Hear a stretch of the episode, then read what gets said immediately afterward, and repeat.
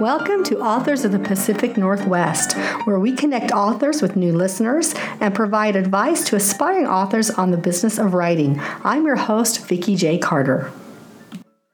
So, hi there, podcast listeners. Thank you so much for coming back to the Authors of the Pacific Northwest.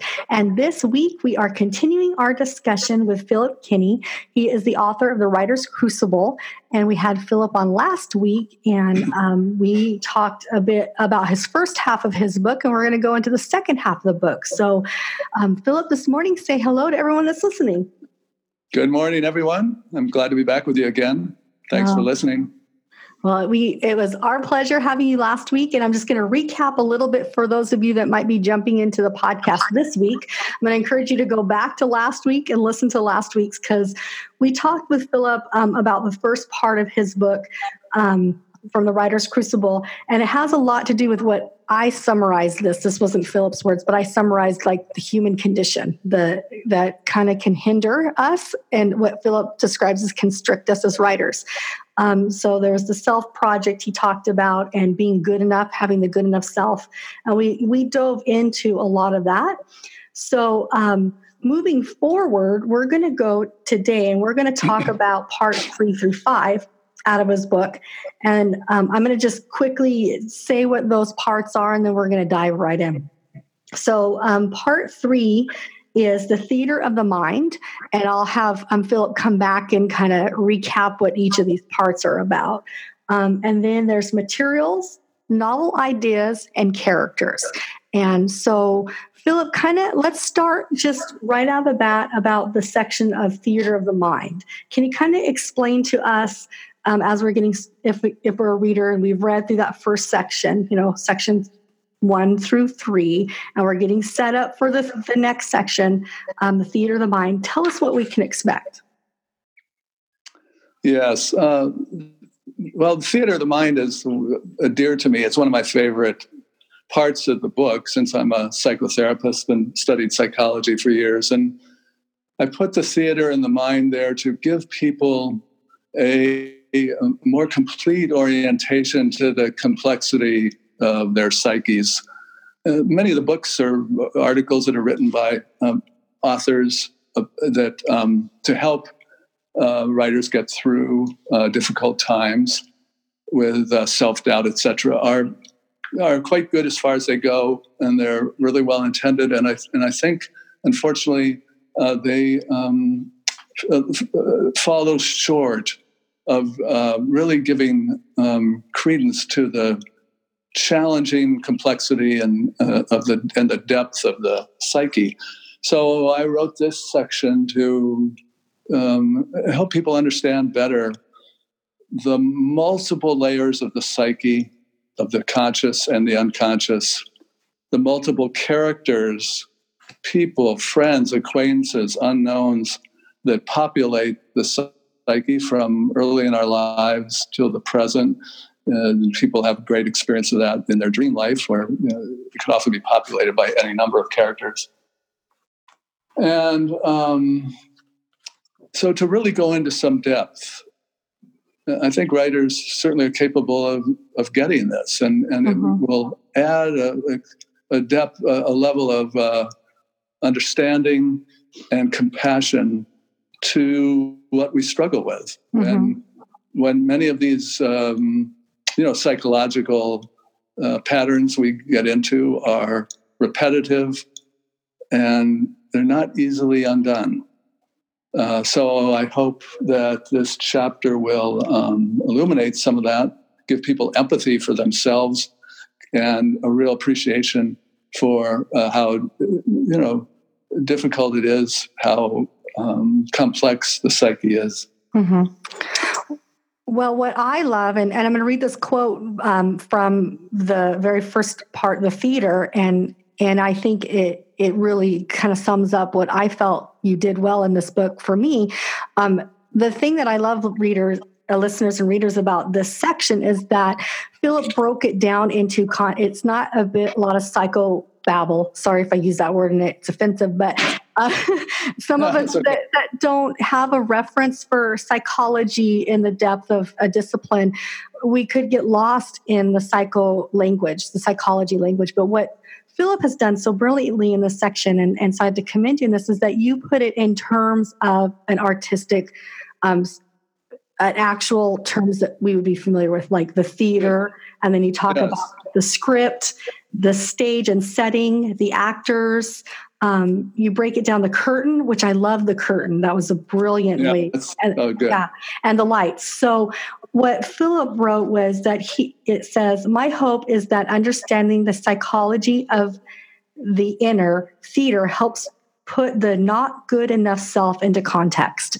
So when I read that and then I went through these chapters, it was well enough done for me that I wasn't confused by all of the discipline of, of, psychology. I got it. I was like, that's good to hear. Oh, so this is great. So listeners, um, I, I tend to um, uh, get sidetracked when there's a lot of uh, discussion in a book that's a little and uh, I love intellectual discussion, but that's not for everybody. So definitely go in and get this book because I think that what you, uh, how you wrote it was brilliant for all of us lay ter- laymen. Um, oh, good.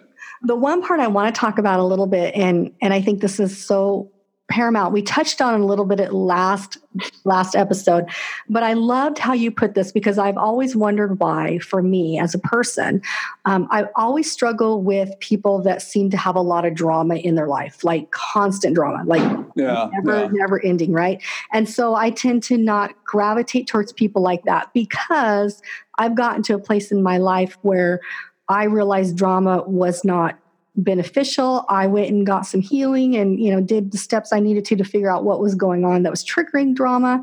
And yeah. um, and then I started to raise my kids to not gravitate towards drama, you know, that kind of thing. So now I'm not really interested in in that that type of lifestyle, I would say. So you have a chapter called drama, but what I love about it is that drama rhymes with trauma. And it was almost like for the first time when I was reading this, it dawned on me why I don't gravitate towards dramatic yes. consistent lifestyles. So so that we can clue in the readers what you're talking about a little bit in this chapter share with us um, why drama rhymes with trauma. Right. Oh boy. So, i know it's a big one. Yeah. but it's so important and and i know what you mean and and the sad thing about people who experience a lot of trauma who manifest it in terms of drama um, is that it ends up repelling people. Just like you felt, you wanted to stay away from these people. You know, trauma manifests, simply speaking, in two ways. Usually, it's either vastly overly internalized, so it's all in the private world of the person, all the torment, all the fear, the shame, etc or it gets externalized. And ex- externalizing trauma is a way of, of psychic regulation. It's an attempt to um, unburden the psyche, if you will, by projecting it outwards. It's very difficult to be around, but it's also very uh, difficult for the person who's doing it. But the empathic view of it is that in many ways they're trying their best to regulate and uh, unbearable feelings mm-hmm. and fears. Mm-hmm. Does that get to it? What, that that fits absolutely. It fits perfectly. And how you set it up in the book is that, you know, from what I understand, is that um, we can function in that trauma drama aspect our whole lives but it can if we if we function at that level all the time it's going to constrict our abilities to be creative did I get that right? well, that's right. And it's creative and or have uh, good, healthy relationships, nourishing relationships. Because, mm-hmm. you know, sadly, um, the, the, people who um, manifest drama, uh, you know, generally people, you know, try to uh, distance themselves. And, and it's very hard uh, to be empathic of um, someone who's caught in this. Mm-hmm. But um, uh, let's see, where was I going with that? But trauma, you know, we've learned so much about trauma in the last 20, 25, 30 years. There was a lot of denial about the trauma that women have known for centuries of yes. sexual exploitation. Mm-hmm. Even in my field, in, up until the 70s or 80s, there was a tremendous amount of denial, mm-hmm. particularly coming out of Freudian schools. And that's all changed terrifically. And, and in some cases, uh, it, it, was the, the women's movement speaking up about sexual trauma. And it was the Vietnam War where veterans came home. And for the first time, people recognized how they were traumatized and mm-hmm and really did something about it and started studying it. But it's been an enormous amount of study and um, clinical uh, um, creativity in learning how to uh, treat trauma. So, you know, a number, let's face it, a number of writers have experienced trauma. Mm-hmm. And um, I, I, just encourage anybody who has to, um, you know, if, you're struggling with it, to seek treatment. There's, mm-hmm Mm-hmm. not all therapists are created equal. If you've had a mm-hmm. bad experience, some aren't that great. But mm-hmm. there's just a lot that are, and it mm-hmm. works. And it can really, it's not a, you know, 100% cure, but there's a lot of relief people can experience, a lot of reduction of constriction. And more important than that, there's a lot of um, reduction of the fear. The, the two big fears of trauma are one, that it will repeat. Mm-hmm that at any second it can happen again. Mm-hmm. And well, that's not quite right. And any second it will happen again. And people mm-hmm. live with that readiness. Mm-hmm. Some freeze up inside and some create drama to keep keep it away. Mm-hmm. The second great fear is that the emotional impact of trauma, which again, uh, you have to understand, ordinary things that you and I might consider ordinary emotions can be experienced by someone as traumatic who has who has gone through trauma.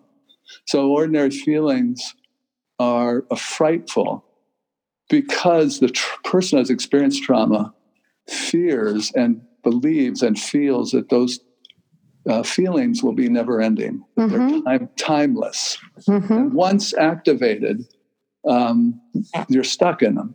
Mm-hmm. And, and therefore, elaborate strategies, um, none of which are particularly uh, conducive to either relationships or creative work, are, are, are designed to protect oneself. Mm-hmm. Mm-hmm. Yeah, I, I, love it. And there is, I mean, there's a whole several podcasts we can go into this, uh, but I I want to echo what you said about if if you're experiencing trauma in your life and you're listening to this and you have these moments where you're just in the middle of it and and you haven't found the person to get you know talk to or get help encourage you to do so and um, step through and find someone and let and like philip said not all counselors are the same. Um, I I know I have been through several counselors until I found the right one that could speak the language that I needed to hear. Right, you know? that's important to hear. Yeah. Right, and and it's okay. It, at first, it, I felt like it wasn't okay, and then I was encouraged again and again. You know, find the right person, and and for me, you know, and also I think it's important to realize that you might find that healing in different aspects. You know, it might be um, somebody if you're religious you might need to find a religious counselor that speaks the language that's going to speak to you you know kind of a thing or if right. you're not it's okay to find something else but what the thing that really hit me over the head about this chapter was the one line that said what is stolen by trauma is the peaceful ground of existence yeah. and being somebody that has lived through and come through the other side of, of it, not that I don't struggle, but I, I can definitely yeah. clearly give you a definition of the times that I struggled to the time I came on the other side. I did not have that peaceful ground of existence. I was, yeah. I, I felt like I was constantly having, to, like you explained, always having to self preserve myself. And, yeah. and then when you get on the other side, it, it's, a miracle you know? So so i encourage any listeners that might be struggling right now you know reach out. Let's let's um, find some help you know and, and it, will it'll make your life a lot better in the long run and your relationships better. So. well i worked with a give an example. I worked with a writer who's quite talented just very very talented person. And um, uh, this person was writing a memoir. Mm-hmm. And there'd been quite a bit of trauma in her family, um, not all of which was a lot of which was emotional and verbal. Mm-hmm. And um, so as the memoir progressed, every time she got c- close to um, speaking the truth, her mm-hmm. truth, mm-hmm. not the not the family mythology truth, but her truth about her experience. Um, she got absolutely flooded with mm-hmm. fear. Mm-hmm. And of course, she was breaking a common rule, which is you don't talk about it. You exactly. Know, just, this stays within these walls. And mm-hmm. if you talk about it outside, you're betraying the family and mm-hmm. etc. And so we had to work quite a bit with her to feel that, um, to be able to experience her feelings, but to also stand in them so that she could ride it through. Mm-hmm. The problem is people cannot bear the feelings, so they start to dissociate. They try to push them away, mm-hmm. etc., which which uh, doesn't work, and which really gives power to the expectation of the trauma. Mm-hmm. And uh, so we worked with her to be able to tolerate her feelings enough to let them ride through, and they they will have a, a life of their own, a mm-hmm. beginning, a middle, of an end, and to feel and then we had to work on the not good enough thing to, mm-hmm. to support her entitlement to her reality.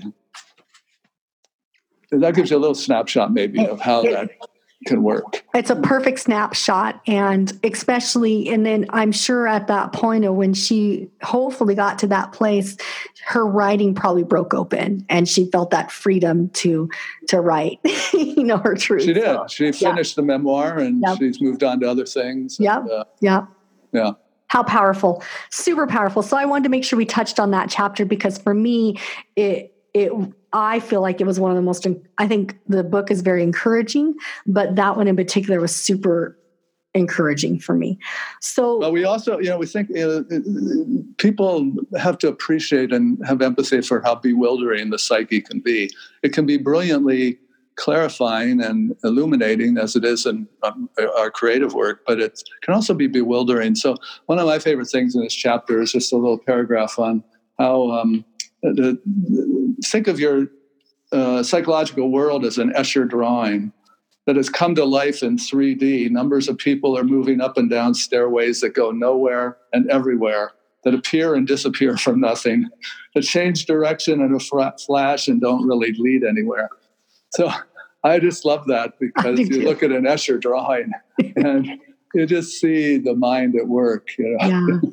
And it's the so, scrambled mind. It is, it, and sometimes it feels that there is that scramble and there's all that yeah. bumping around in there. So, yeah. so wonderful. So let's go into the the next section uh, is section four, and and it's called materials. And I once again, Philip, the, what I think that is so brilliant about how you've written this is that you really cut out all the the huge barrier with psychology discipline and really brought this book down to a writer standpoint.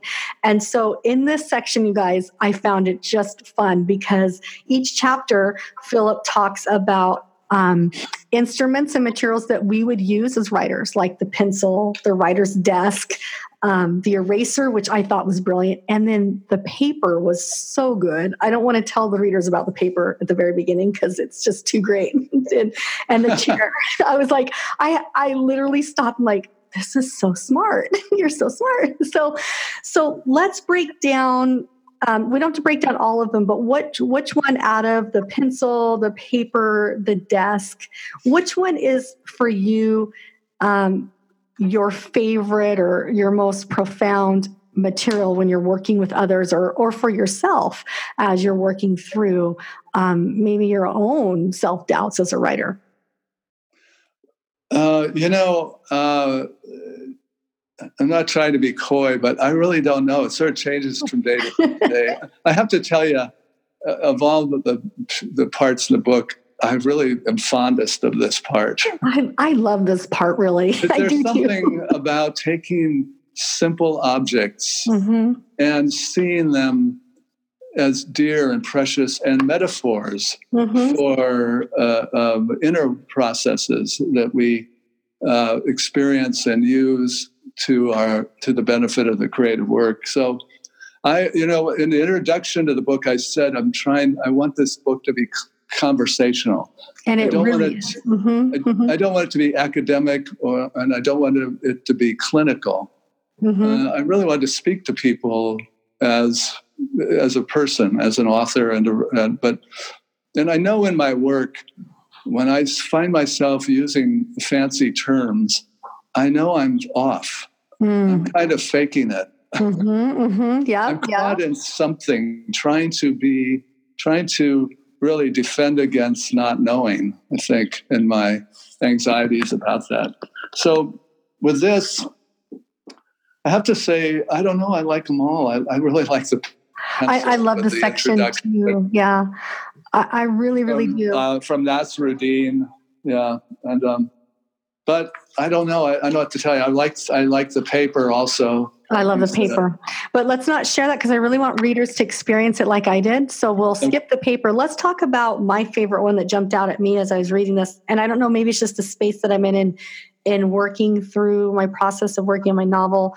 Um, the writer's desk was the one that really jumped out to me. Okay, great. Yeah. I love the pencil though. So my favorite Yeah. part about the pencil at the very end, you talked about be as humble as the pencil. And and you know, I don't write with a pencil, I write on a keyboard, but I picked up a pencil during that chapter and I'm looking at it while you're, you know, while I'm reading it. And I'm like, what a great metaphor. So, those of you, you know, when you get this book, make sure you have a, a pencil handy because I think it's a great analogy of what he wants to share with you. In this. But even if you don't, even if you use a keyboard, which most people do now, Yeah. it's great to keep a pencil right by your it is. desk It is. and just pick it up every once in a while and think, gosh, you know, all my ancestors used a pencil. You know, my Mhm. favorite author is Toni Morrison. And she had uh, two kids and worked a day job and came home at night and wrote uh, her books for a while before she got famous uh, with a pencil. Mhm. So I think it's a very uh, uh, uh, it's a subliminal support Mhm. to have close by. And it makes me, that chapter makes me want to spend some time every morning before life gets busy to write with a pencil and paper and just Yeah. do a few a few writings that way just to remind myself of of That's- all you were saying about in that chapter. Well, that's a great idea. You know, I mean, because you can you could use it just as a warm up hmm before you start working on your novel on your uh, computer. Yeah, I, I, I think I'm going to try to instill that into my my daily writing practice, which is still evolving. So I don't Yeah, sit, people don't think that I'm writing every single day because with the busy life I have, it's it's not Yeah. that way. But I'm working on that. But the desk. So the writer's desk. You you start out with um, a picture of a writer's desk desk that you actually have in your office, and Yeah. and I love that picture. My my desk is um, a combination right now of my writer's desk, my podcast desk, podcast desk, and my work desk for everyday work. So I, I have three things on my desk. But Yeah. for me, when it's writing time and I can shut down the podcast microphone and I can shut off my computer for work, and I'm just at the writing part of my desk, the little corner that has my personal laptop, and I can write yeah. that that desk um, really encompasses what you were talking about as far as the essence of the writing desk is faithful. And i just love that.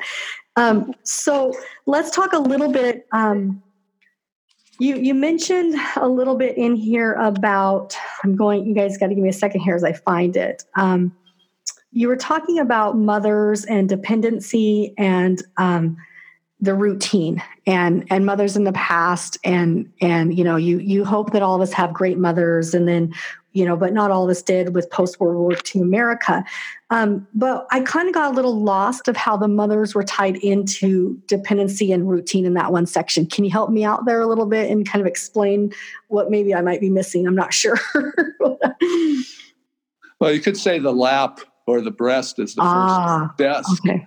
I got being it. Held. Really, it's the it's the it's the being held and having the regular, dependable routines, uh, the attachment routines, really Mhm. of eating, nursing, eye gazing, talking, touching, that are the initial um, um, developmental needs of a child to de- develop a secure sense of attachment and self. Mhm. And so that that holding, the dependency uh, being able to rely on that holding function initially provided by the mother. But then I think, you know, the, met- the desk is a great metaphor for it. It's there every day.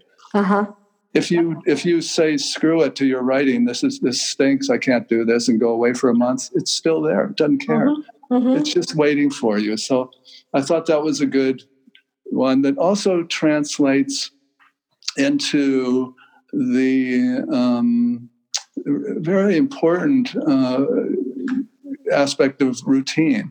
Mm-hmm. And that me, as a you know kid who came of age in the late '60s, I just scoffed at routine. I just Mm-hmm. a lot of us just rebelled because it was it was the routine of conformity and and constriction. But now I see routine as just something, such a quality of um, support Mm-hmm. and, and holding and and some of the, the writers like Maya Angelou and and uh, Stephen King um, and uh, Haruki Murakami. Did I say that right? Yeah, you may Uh, have. that I quote. listen to this quote from Murakami. I, I just this puts chills on my spine. The repetition itself becomes the important thing. It's a form of mesmerizing. I'm mesmerizing. I'm mesmerized to reach a deeper state of mind. Stephen King says, I do repeat these things the same way every day to be a way of saying to the mind, you're going to be dreaming soon. Oh my gosh. I know it's fantastic. And routine, Mm. I I have read from Stephen King. He is very, very much set up in a routine where he writes, the, you know, e- every single day except for I think his birthday and Christmas are the only Yeah. two times that he does not write. you know, and and I'm like, wow, that's fantastic. But I do love, I love this chapter. Now I understand where I missed the whole mother, uh, you know, thing that you were talking about. I get it now. okay, glad Um, you asked. So thank you. I good point. appreciate that because uh, I don't know, maybe I was reading too fast in that section that it didn't grasp, but I get it now. And I think that's a beautiful analogy of the desk. Um, I, I had too had struggled with routine for a long time. When my kids were little, I had the routine down. And when we set out of Yeah. the routine, our life was chaotic. And then I just Right. realized I didn't buy into the whole idea of like, you know, your kids kind of do what they want, don't have a routine. I was like, I have to have a routine because I'm going crazy if I don't. So um, it set up my lifestyle of, you know, really trying to stick to routines. And when I'm out of that, I, I get a little out of out of whack. And so Yeah. I've I've been struggling with the writing routine of finding the right times to write and incorporating it in the day and and with Yeah, everything it's hard. else. So it's very hard.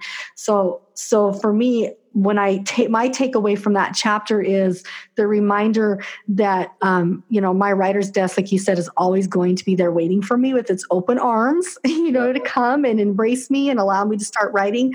I just need to find the time to sit down and and allow that to happen. well, you know, a lot of people talk about discipline. I have a lot of people come to see me, and they're they're really down on themselves because they aren't quote disciplined enough. And and I I really kind of un- I understand that because I started writing late in life, hmm and uh, a lot of you know when I wrote my first novel, it was after I started it a couple months after my mother and brother died, and I had two teenage kids, so hmm I know about busy. Plus, I have a full time practice, but um, you know, I think um, it's less about discipline, hmm and, maybe this is the '60s and me talking again, but and it's it's more about love and Mhm. want and wanting it. Like I get up at five in the morning and I meditate first thing, and then I write. Lots of times I'm already writing before I get to the desk because Mhm. meditation it's happening. But I I write. I get there because I just love it and I Mhm. want it, and it's not discipline. I'm really not a very disciplined person. I don't Mhm. think, but it's it's want. Mm-hmm. And one of the things that trauma and all these other emotional constrictions inhibit is wanting. hmm And so I try to make sure that um, I uh, at least write a sentence every day. hmm And even if it's just a sentence, it's good. hmm and it feels like it keeps me tethered. Yes. Yes, I have experienced that more than I can imagine. And I do believe it, it comes from love because I am an incredibly disciplined person. There's no way I could have, you know, yeah. raised the two kids, finished my education as an adult, work full time, and get yeah. to the, the academic level that I'm at with my career and work and and still maintain, you know, a fabulous relationship with a husband and everything, do all of it. Um, so I'm not, for me, it's not so much that I struggle with discipline. Uh, I think I struggle with the belief that The time is valuable enough for me. This I feel selfish sometimes because it's so uh-huh. rewarding, you know, yeah. for me to sit down and write. Yeah. And I'm like, there's all these other competing things that need my attention. Yeah, but sure. it's oh, it's okay for me to sit down and enjoy this writing and this process and embrace it. Because so you made us struggle more with the deserving. Yes, the deserving aspect. I definitely yeah. struggle with that. Um, yeah. And, yep. Yeah, that's a definite definite one there that I'm working on. And, you know, so, so I think that's hard for a lot of women and mothers. Mm-hmm. Just, it's just, uh, it's a good one to wrestle with. It is. It really is. and it's funny because my, um, my husband and I were just talking about it because, and it has nothing to do with him. He, he is, it's completely with me because he absolutely takes care of me the right way in the sense that he always yeah. tells me I deserve Oh, Every, good. You know, he, He's he, a good man. I like the sound of your husband. He really does. He speaks the right things to me, and so and and I hope I do the same for him in return. Um, yeah, so he he does that. So it's not that it's it's just that you know we were laughing about it because our daughters are grown, but when it comes down to you know if one of our kids is still sick, they don't live at home with us, but they need me. I will stop and drop everything and go be with them. You know, yeah. it's a competitive uh, sense of me taking care of myself. I'll, I will go above and beyond take care of the kids still yeah. to this day. Right. and so yeah. he laughs. He goes, yeah, you definitely are a mother in that sense that, you know, yeah. So remember, every day is Mother's Day. yeah, yeah, exactly. Yeah. So I think we deviated. Let's let's pull it back into the novel ideas, which I think is enough. Man, you know, the last half of this book was just fantastic. I loved it. So, oh, it's um, good to hear. Yeah, I, I, don't often hear people talk about it in such detail, so it's it's nice. Well, I read it, so that's important. and, yeah. and that's that's really what I want to do. Is you know I wanted to read it and then bring you back on so we could have these discussions. You know, and I want listeners to be like, oh, that sounds interesting, and read it. So, so um, share uh, share with us a little bit you know with this last this last part it's part five novel ideas because you break down once again some metaphors into um, scribbling plot um, dialogue and narration. Um, the reader which i thought was very fascinating very very good. I love the reader. Mm-hmm. yeah yeah very good. And then genre and the and then the last um, section we'll talk about later is characters. So so break down that for us briefly. And and and read and listeners you know this is just a brief synopsis of how i look at overview of this book. So it's not going to be all conclusive for any means yeah um i'll tell you what it's been so long since i read this that i'm a little dull but I, I, and i know i was thinking about you know obviously it's a play on words uh-huh. ideas and just to reimagine ways of approaching our work.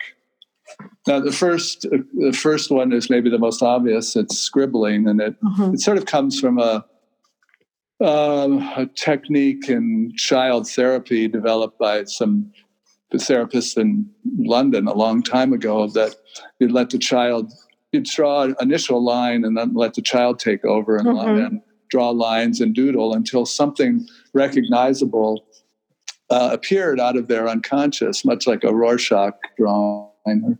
And um, so I just, and I think that I actually do that sometimes when I'm uh, feeling dull. I'll just start to literally scribble, pick up the pencil and scribble, or I'll scribble figuratively with words and just let it rip and not give a hoot. It's sort of like you know, you take one of those refrigerator poems and throw it against the refrigerator, just just see what what what lands. But just basically um, to free up um, the mind from you know, fears or preconceptions about how one should work. Mm-hmm. I do. I do think that the the um, symbolism is so good. So I'm going to read a little bit out of my favorite section, the reader. So we just alluded to that. That is both our favorite one. Oh, uh, you're going to read out the reader? Okay. Yes, I am, and I'm going to read to you the, the for the listeners the one section that I I love, and I think this really summarizes for me your whole book, and um and so I, am just going to get started. So it's um page 225, Philip, if you have. Okay, I got it. Okay, so one of my favorite parts is here's a novel idea, which I love that you set that up. Here's a novel idea be kind to yourself, be a kind reader. I hope you can trust yourself well with kindness and in recognition of goodness of your work. Celebrate before you criticize, something I'm trying to learn. I know this can be hard, but try. I really hope you can be kind to yourself, accepting and affirming. You are a writer. You are precious. The, the, they say a dog needs four positive words to every negative one. I say you and I use the same kind of treatment. Remember the mantra good enough, good enough, good enough. Thank God Almighty, I am good enough. And it this makes me kind of tear up a little bit because you didn't know this, but um, when my husband met me, I was only 19 and I never believed I was good enough. And he was older and the one, and I was very negative. And so the one thing he taught me early on our relationship was every time I said something negative about myself or about somebody else, he would stop me and say, Now let's think about four positive things. To retrain my whole framework of positivity. And uh-huh. and to this day we do it with each other you know and, oh, that's good. And so when i read that i'm like oh my goodness because um, the belief to be kind to ourselves and that will help us to be kind to others around us and also to believe that we are good enough you know and i love how you played that in the whole idea of what kind of reader are you are you reading yourself correctly you know are you are you reading others that kind of thing so i wanted to share that as being one of, i'm well, a little thanks. emotional how great that just hit yeah. me i'm like I told my husband, I go, he just did the four positive negatives. That's good. I love it. I love it. So, so do well, I think to- I, I, don't remember in this chapter, but I think I went into it about um, the one thing that's kind of staggering to me still with myself and my work and talking to writers is how hard it is to read ourselves, to mm-hmm. see ourselves, to recognize what we're doing and the value and mm-hmm. and to feel good enough and it's it's it's kind of sad at times how and bewildering why that is so tricky and difficult but mm-hmm. it is. mm-hmm. it really is and we can't I, rec- we don't rec- people don't recognize how good they are no they don't and, and, and I, you can sit there and tell half of them well you, you, you, how they are but it's hard to take it in I, I, agree with you 100%. One thing I'm going to jump in here, so I apologize for interrupting. Good. No, it's fine. The thing that I found really powerful, and I don't know if other writers find this or you heard this when you work with uh, writers, I will write characters on characteristics that I know that I don't really recognize them as my characteristics. For example, my female characters characters will be incredibly strong women. And then when my readers or people read it, they're like, man, that's how I see you, which is funny because I don't always see myself that way. Or they'll say, your character yes. reminds me of you. I think it's almost subconscious that I yeah. can't recognize it in myself, but boy, I can create those characters That's very right. well. That's good point. Good point. Yeah. And True. same with same with negative characters. I think there's some. I think it's almost easier to, and this kind of sets up this last chapter almost in your book. Um, I I have no problem writing villains and um, negative characters. They're almost easier for me to write. right, I see. you know? I, I, I understand that now. Fill them out like crazy, and they're very realistic. Um, and and it's funny because maybe that's a process of me, you know, recognizing maybe some of my negative sides. Right? I don't yeah. know. well, writing is a great great way to purge or, yeah some yeah. of these. Uh, negative streams that go yeah. through us or to uh, you know, locate them elsewhere so we get a little reprieve. And so as you, you, wonder about people who write these terror horror stories. I know, I know. What I their wonder. internal world is like, but yeah, maybe not. Maybe point. they're the happiest people in the whole world because they've purged themselves of all the horror and terrors in their mind. I don't know. the other cool thing about this chapter I love is, and people, if you if you read this, uh, there's a, a bit on this this chapter on the reader about a certain wonderful pickpocket mm-hmm. in Las Vegas, and the the point of the um, of the story about the pickpocket is that his his mastery is not dependent on his quick hands, but it's it's dependent on him reading people and mm-hmm. reading their maps of reality. Mm-hmm. And so, one of the things that it comes down to in reading yourself is understanding your own maps of reality. As, as you just shared, there's a, your negativity. Or in my case, I, you know, I always felt I was not up to it, not smart enough to be mm-hmm. to be a writer and to put myself out. So these certainly these maps of reality are conscious, and some are not. So, uh, you know, writing besides being a wonderful uh, experience of creation, is also a, a great uh, avenue for self exploration. Mm-hmm, mm-hmm. And I don't mean just like journaling, but I mean in the in the act of making a, a, a piece of art or a book. You know, you uh, learn a lot about yourself and how you see the world and and what the gaps are. You know, what you don't see. Mm-hmm great segue to the very last section, which is, I believe, section five. Uh, characters and yeah. it's it's actually a little bit of a briefer section than the rest of the book but i i enjoyed it in the sense that you t- i feel like you tied everything in very well to the writer and and our villains and and um, editors and how we respond to maybe editors, agents, and publishers, and how how that can be profound in our world as writers. You know? Yes. Yeah. So share a little bit about the three sections. So you have the protagonist, the villain, and a chapter on editors, um, agents, and publishers. Can you give us a little bit about those three sections? I mean, they're very different, individual, but kind of sum it up for us about characters. uh, let's see. Well, I don't remember how I came about this. I, I think I was going to put it in at first, but then it mm-hmm. occurred to me: how can you write a book on writing and and your self-esteem really without putting in stuff about editors and mm-hmm. publishers? Mm-hmm. And I think I was avoiding it because of my dis- terror and disdain for editors. I have it too, so I, I'm very terrified of that process. Starting with Mrs. Simmons, my seventh grade English teacher, who who uh, was sadistic enough to make us read David Copperfield in oh, seventh dear. grade. I was just a basketball jock, and I, I didn't. Gee, what the heck is this? I, I couldn't begin to comprehend David Copperfield, and so we had to write a paper on it, and I'm sure it was just mishmash. And it came back. I got. I remember it was such a terrible moment. I got a D on it, and it really looked like she'd have a had a serious nosebleed over the paper. I've had a few, all this red ink. I, oh, trust oh me, I have had a few of those myself growing up.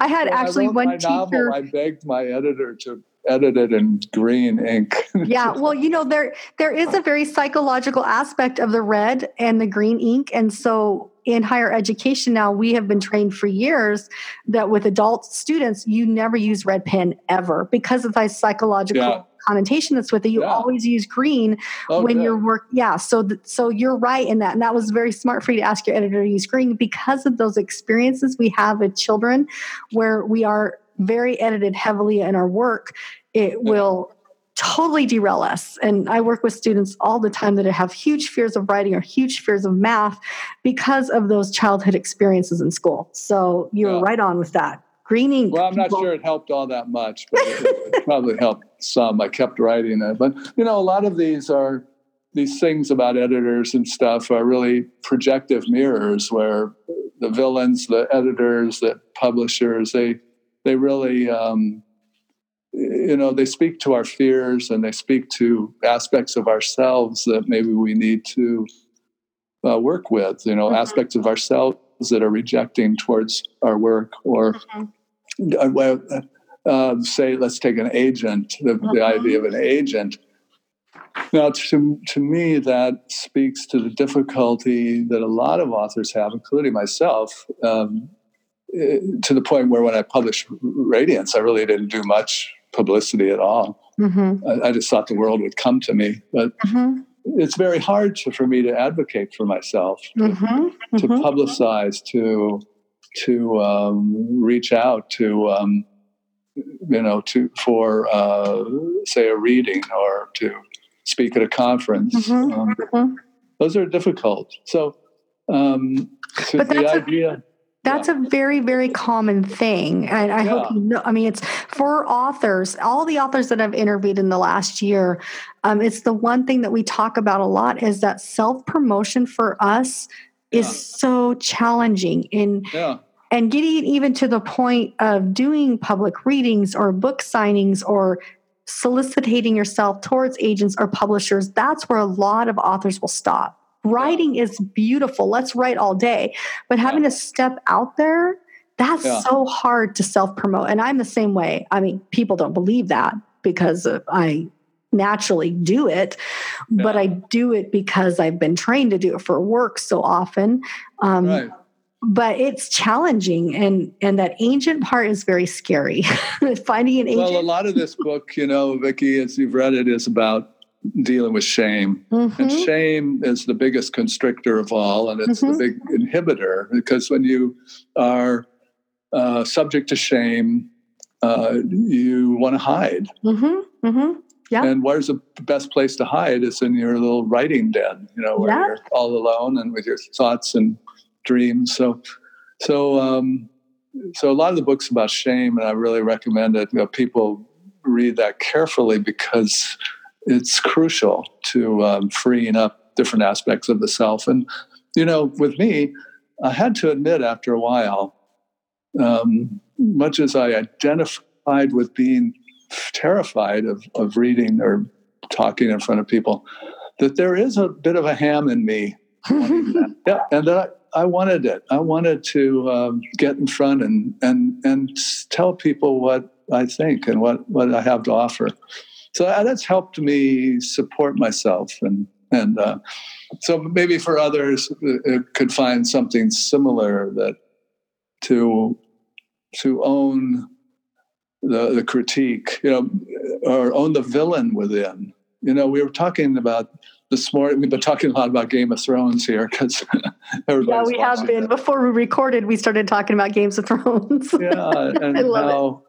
In Game of Thrones, that last episode, episode five, you know, it, it, it reversed everything. You know, mm-hmm. all of a sudden, the evil Cersei is is looking weak and vulnerable and even sympathetic and mm-hmm. standing in her towers watching everything destroyed and so um, you know, there's a way in which maybe the villain, what we think is villainous in us, or needs to be um, seen in a deeper way. Maybe there's something good about the villain, something alive, something risk taking, something that doesn't want to um, obey other people's rules, or who knows what, but mm-hmm. something uh, redemptive about it.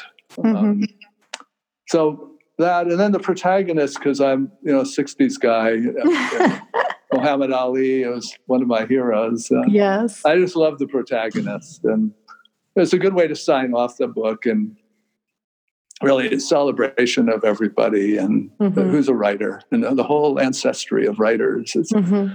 when i feel bad i often remember i'm part of something big this ancestry of writers and that the creative impulse that went through them is the same that goes through me. Even though I'm not half the writer, half of them are.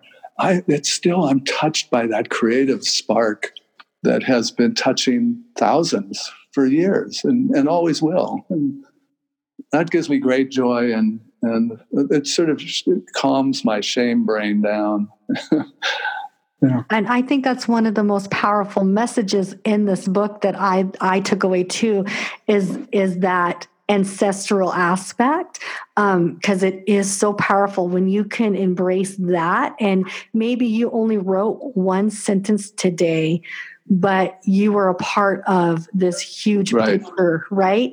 And it, it's very empowering. I'll, I'll, just share one little empowering aspect, not in writing, but when I experienced the ancestral aspect my first time, and it really revealed to me. And, and I'm embracing your your same theory and belief with the writing. Um, and then I've got, I'm going to have one request for you before we go because you're going to love it. I think you'll like how we're going to end this. But um, so for me, when I had my first daughter, when I gave birth to her, I had the minute she was born, I had a beautiful natural childbirth situation. It was one of the most spiritual moments of my life. My husband and I had the most amazing spiritual experience giving birth to her in a hospital setting that even the, the nurses, they didn't get in our way. And the doctor, they really sat back and let us have that moment yeah, during nice. birth. It was beautiful. And um, the minute she was born, I literally had a vision of all my ancestral females standing at the end of the bed, ushering yeah. their arms open into womanhood. And I talk about that often with my kids and my husband because it really, I felt for the first time the most empowering um, experience of my ancestors. And it was brilliant. I think this is so crucial. Mm-hmm. You know, I talk about this a lot in two respects. One is that we all know how the feeling of solitude that can come upon you when you're writing, and that's real. But I like to start a day's writing remembering the ancestors, that you're not really ever alone. As long as you're in relationship with that creative impulse, mm-hmm. you, you, you, are connected with it in the present and in the ancestral realm. Mm-hmm. Mm-hmm. And the mm-hmm. other thing I do, know, one of the big problems with writing is getting out of your own way. Mm-hmm. Oh so boy! I think a great, yeah, right. and, and I refer back to the self project of last week's discussion. yes, yes, exactly. but a, a, really nice little simple exercise for writers to um, to uh, uh, help um, help with that is to, two things. One is to to begin your writing with dedicating the day's work, like either to the people or person you dedicated the novel or book to, or to others maybe who are ill.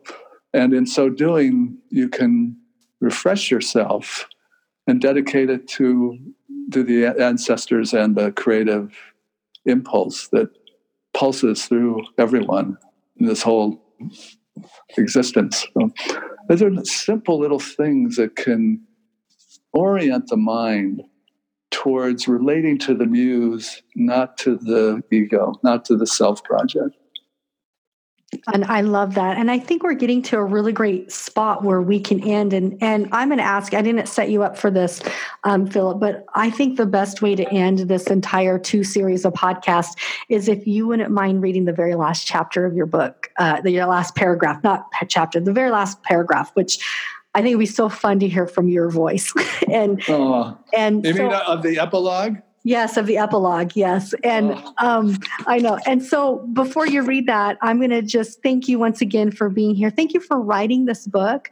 And oh, thank you. For sharing your wisdom with us and listeners and readers and writers. And if you're not even a writer, get the book because I still think there's some value in it for you.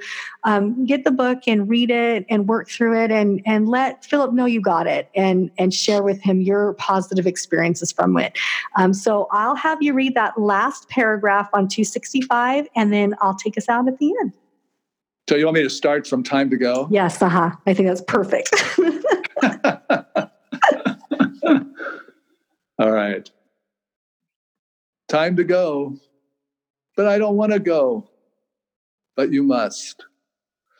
As Baby Suggs said, the trouble with the white man is he don't know when to stop. Time to put it down. After all these words, I hope what you take away will fit in the palm of your hand. Practice kindness in all directions and remember you are precious. No matter what comes your way, you are good enough. Write on and be encouraged. Namaste. Yes, thank you. What a perfect way to end this podcast. And Philip, thank you so much for not only sharing this work with me, but befriending me in my process. And oh, great! And, um, and listeners, don't forget that he's going to be at a conference in September up north in Seattle. So make sure you get into the conference, and if you go see him, make sure you heard him on. Tell him you heard him on the podcast. yeah, please come introduce yourself. Philip, thanks again. And I really appreciate you spending the time with us in two episodes. Been a pleasure. Thank you, Vicki. Thank you for listening to the podcast. We hope you enjoyed the episode as much as we did. Follow us on social media and sign up for our newsletter where you can be entered automatically each month to win a signed free copy of a book from an author that's appeared on the podcast. You can find out more at our website, www.squishpen.com. And finally, if you're an author in the Pacific Northwest and you would like to appear on the show, you can find out more on our website. So until next week, I hope you enjoy the journey. This is Vicki J. Carter signing off.